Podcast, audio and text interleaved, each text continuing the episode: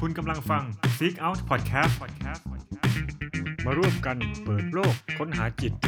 มองแบบวิทย์ คิดแบบปรัชญากับผมที่นี่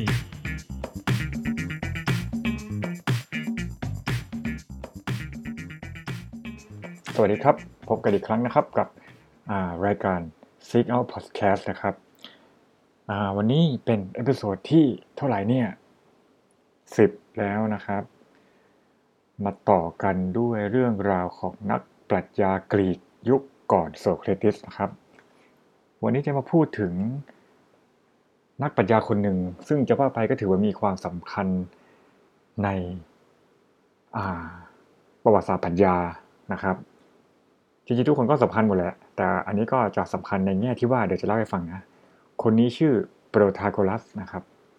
อย่าไปจำสับสนกับพีทาโกรัสเมื่อ สองสามตอนก่อนหน้านี้นะครับ อันนั้นคือพีทาพีทาโกรัสอีกคนหนึ่งนะ อันนั้นเป็นแบบสามเหลี่ยมพีทาโกรัสอะนักคณิตศาสตร์อะไรนั่นนะ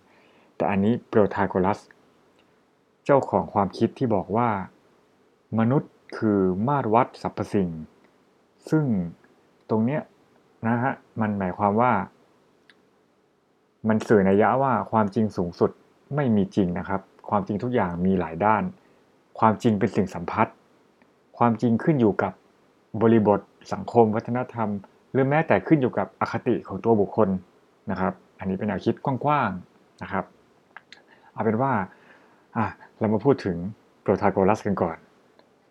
โปรทาโกรัสเนี่ยถือว่าเป็นนักปรัชญากรีกที่มีความสำคัญกับปรัชญาเนี่ย ในแง่ที่ว่าอย่างนี้นะครับอะเราลองย้อนกลับไปดูนักปรัชญากรีกสี่คนแรกที่เราพูดกันมาแล้ว ก็คือทาเลสนะครับที่เสนอว่าทุกสรรพสิ่งล้วนเกิดจากน้ำนะครับ แล้วก็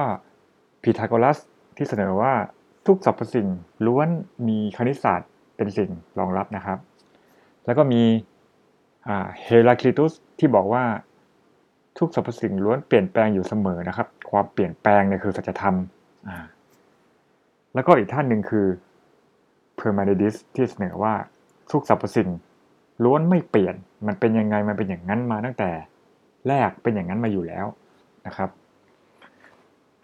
ถ้าสังเกตดีๆจะเห็นว่าสี่คนเนี้ยเท่าอันนี้คือที่อ้างถึง 4 คนนี่หมายถึงเฉพาะเฉพาะในพอดแคสต์ที่ผมพูดถึงนะฮะจริงๆนักปัญญาก็ก็มีอีกหลายท่าน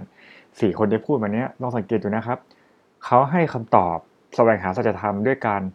ให้คำตอบแก่โลกธรรมชาตินะครับ เรียกว่าเป็น natural philosophy คืออาจจะเป็นปรัชญาธรรมชาติ คือว่าอย่างทาเลสก็หาว่าสรรพสิ่งที่เห็นเนี่ยต้นไม้ลำธารป่าเขาก้อนหินจักรวาลทุกอย่างเริ่มต้นจุดจุดทุกอย่างมันประกอบไปด้วยน้ำนะครับพีทาโกรัสก็เถอะก็อธิบายว่า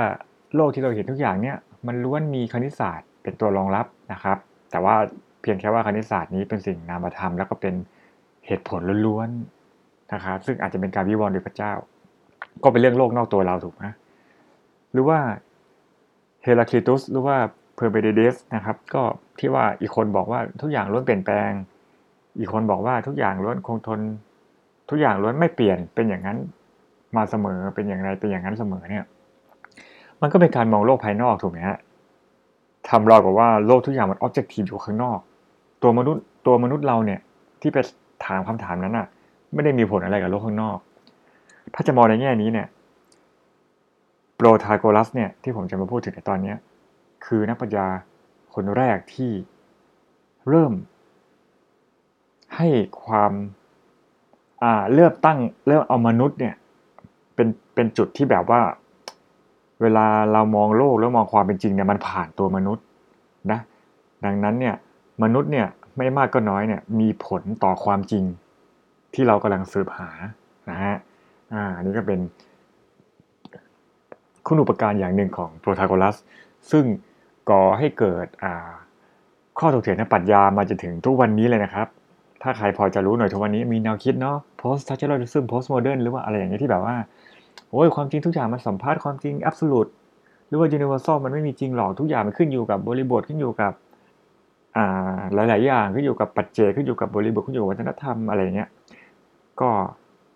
ก็จริง ๆ มันก็มีรากมาตั้งแต่ยุคกรีกแล้วนะอย่างจากโปรทาโกรัสนี่แหละนะครับอะคือเรามองไกลมาถึงปัจจุบันแบบว่า post modern หรืออะไรพวกนี้มันอาจจะไกลไปเนาะย้อนกลับไปยุคยุคยุค modern สมัยเริ่มต้นเลยก็ได้แบบเอ็มมานูเอลคานเนี่ยหรือว่านักปรัชญาเยอรมันในยุคสมัยใหม่เนี่ยก็ ก็มีวิธีคิดเหมือนกันว่ามนุษย์เราเนี่ยมองโลกเนี่ยผ่านตะแกรงที่เป็นที่เป็นอยู่ในหัวเราในพูดกันแบบนี้เข้าใจง่ายๆนะคือมันมองมนุษย์เรามองโลกผ่าน ผ่านมนุษย์อะอ่าก็เป็นอีกความเชื่อหนึ่งนะครับ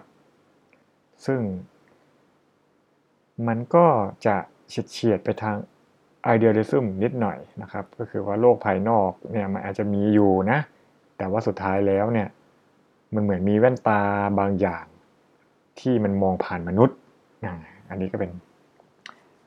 ปัจจัยอีกรูปแบบหนึ่งก็คือเอม a น u อลคานนะครับ ซึ่งอาจจะเรียกได้ว่า transcendental idealism นะแต่ผมจำไม่ผิด ก็จะว่าเขาได้อิทธิพลมาจากโปรทาโคลัสโดยตรง หรือเปล่าหรืออาจจะไม่ได้อาจจะไม่เกี่ยวแต่มันก็ถือว่าเป็นสายทานทางประวัติศาสตร์ปรัชญานะครับ ที่ว่าโอเค ก็ถือว่าโปรทาโคลัสเป็นคนแรกที่เอามนุษย์เนี่ยเข้ามาเป็นมาตรวัดของสรรพสิ่งอ้าวพูดกันอย่างนี้แล้วกันนะครับ ในสังคมกรีกเนี่ยอาจจะมีคำเรียกคนที่ยึดถือแนวคิดอย่างโปรทาโกรัสเนี่ยที่ที่บอกว่าความจริงสูงสุดมันไม่มีจริงอะทุกอย่างมันสัมผัสอีกคนนึงบอกว่า 25 องศาเซลเซียสเย็น อีกคนหนึ่งอาจจะบอกว่า25องศาเซลเซียสเนี่ยมันร้อนนะอะไรเงี้ยวิธีคิดที่ว่าทุกอย่างเป็นสิ่งสัมพัทธ์เนี่ยยุคกรีกเนี่ยจะถูกอ่าเขาจะเรียกว่าจะเรียกพวกนี้ว่าเป็นพวก sophist นะครับ ซึ่งไอ้ตอนเริ่มต้นเนี่ยมันจะมีนัยยะทางลบหรือเปล่าก็ไม่รู้ แต่ว่าณจุดใดจุดหนึ่งของประวัติศาสตร์เนี่ยโซฟิสมีนัยยะในทางลบไปเลยนะครับ ในแง่ที่ว่า ถ้าคุณบอกว่าไม่มีอะไรจริงอะแล้วไม่มีอะไรจริงสักอย่างอะนั่นก็หมายความว่า เอาศีลธรรมหรือความถูกต้อง มันก็ไม่มีจริงดิใครจะทำอะไรก็ได้เหรอใช่ป่ะสังคมก็ไร้ระเบียบดิอะไรเงี้ยนะดังนั้นนักปรัชญา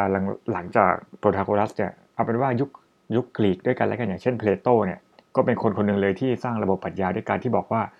absolute truth ความจริงสมบูรณ์ของทุกอย่าง มันมีจริงนะสิ่งที่เราเห็นทุกอย่างในโลกใบนี้ มันมีความจริงสมบูรณ์รองรับอยู่ มันต้องมีสิความจริงนะเพลโตก็จะก็จะมีเสนอแนวคิดที่ที่เป็นตรงข้ามกับโปรทาโกรัสเลย ซึ่งแน่นอนว่าเพลโตก็ต้องมองโปรทาโกรัสว่าในแง่ลบ หรือว่าเป็น sophist หรือว่าเป็นพวกที่แบบว่าอ่าเขาจะเรียกว่าเป็นพวกที่ พูดชักจูงสิ่งไม่จริงให้เป็นจริงได้อะอ่าสมมตินะ คืออย่างนี้ครับ เดี๋ยวเล่าเรื่องโปรทาโกรัสให้ฟัง ให้ให้ฟัง ไม่ใช่ให้ควัง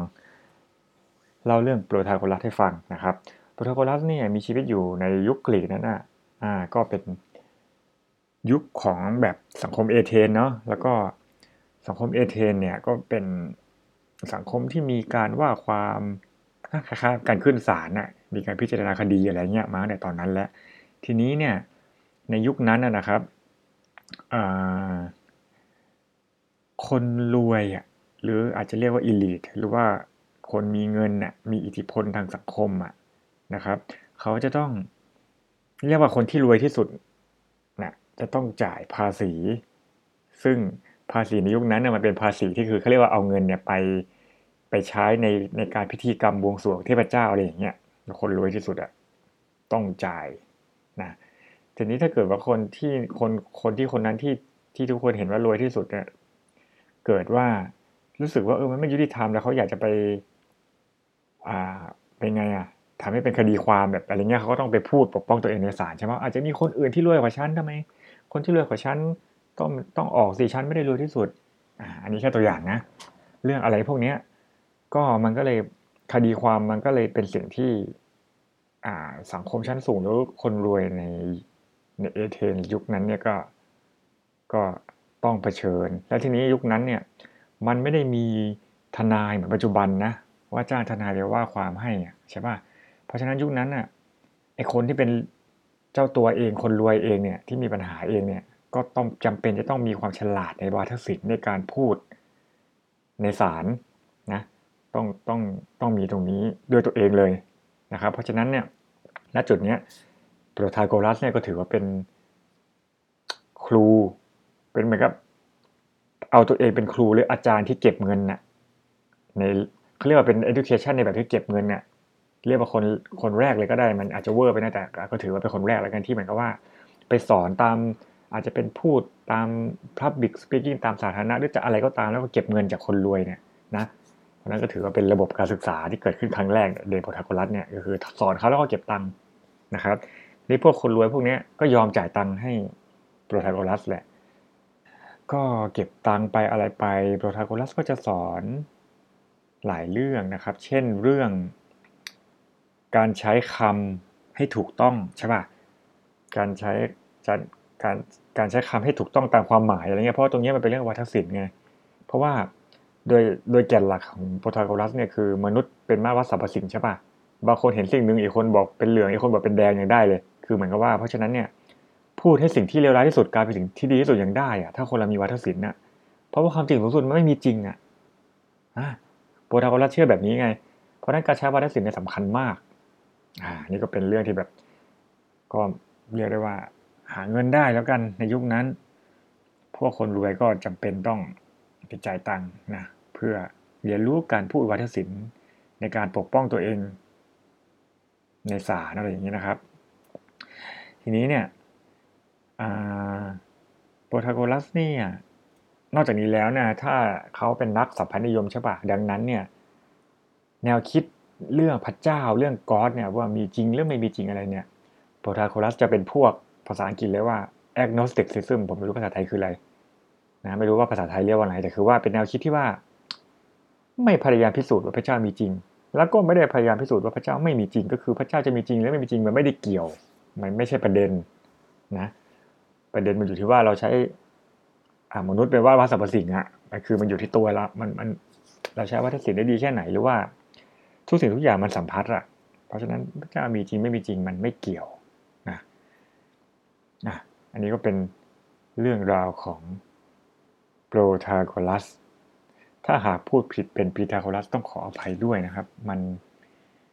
มันสับสนจริง ๆนะครับ ก็ ถือว่าเล่นเกมไปแล้วกันอ่าถ้าคุณฟังแล้วก็เอ้ยตรงนี้ผมพูดผิดแท้อะไรเงี้ยอาจะได้แบบเออจะได้จำได้เนาะอันไหนพีทาโกรัสอันไหนโปรทาโกรัสเอามาสรุปกันอีกทีนะครับ สรุปแล้วก็แนวคิดที่เป็นแก่นหลักของโปรทาโกรัสเนี่ยก็คือว่ามนุษย์คือมาตรวัดของสรรพสิ่งนะครับสรรพสิ่งและความจริงทุกอย่างเลย ทุกเรื่องเลยเป็นสิ่งสัมพัทธ์ไม่ว่าจะเป็นความจริงสูงสุด